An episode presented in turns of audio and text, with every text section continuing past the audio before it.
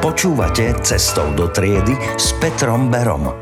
Myšlienky pre učiteľov, ktorí chcú byť stále väčšie a väčšie osobnosti. Anglické univerzity majú univerzitnú ligu vo Frisbee a je to veľmi vážna súťaž. Má však jednu zaujímavosť. V každom zápase nastúpia proti sebe dve družstvá, čo je asi očakávané, ale nenastúpi žiadny rozhodca. Tak som sa pochopiteľne pýtal, kto píska fauly, kto odsúhlasuje získané body, kto vylučuje nevychovaných hráčov a proste všetky tie veci, čo rozhodcovia robia. Povedali mi, že vždy sa dohodnú kapitáni družstiev. To sa mi ako človeku, ktorý videl v televízii niekoľko futbalových zápasov, zdalo nemožné. Ale čo ak sa nedohodnú, pýtal som sa. Dohodnú sa, povedali mi. No ale ak je to veľmi zložitá a nejasná situácia, aj vtedy sa dohodnú. Ináč by predsa zápas nemohol pokračovať. A tak doteraz neveriacky krútim hlavou, ale inšpirovalo ma to k nápadu.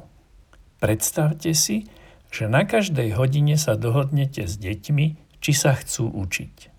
Ak sa niekto chce učiť, super. Ak sa niekto nechce učiť, je to jeho rozhodnutie a vy by ste učili iba tých, ktorí chcú, ostatní by sa venovali čomu chcú. Skvelá situácia. Učiť deti, ktoré sa chcú učiť, je snom každého učiteľa či učiteľky. A žiadne strácanie času a energie s tými, ktoré sa učiť nechcú. A teraz to najlepšie.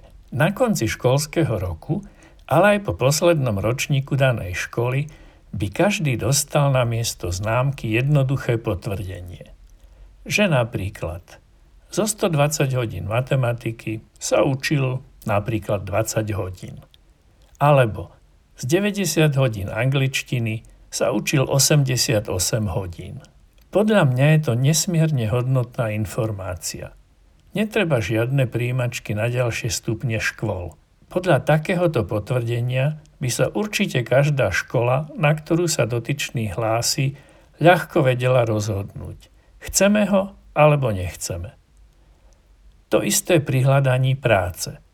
Jedna uchádzačka sa učila 10% z ponúkaných hodín, druhá 90%. Ktorú si asi vyberú?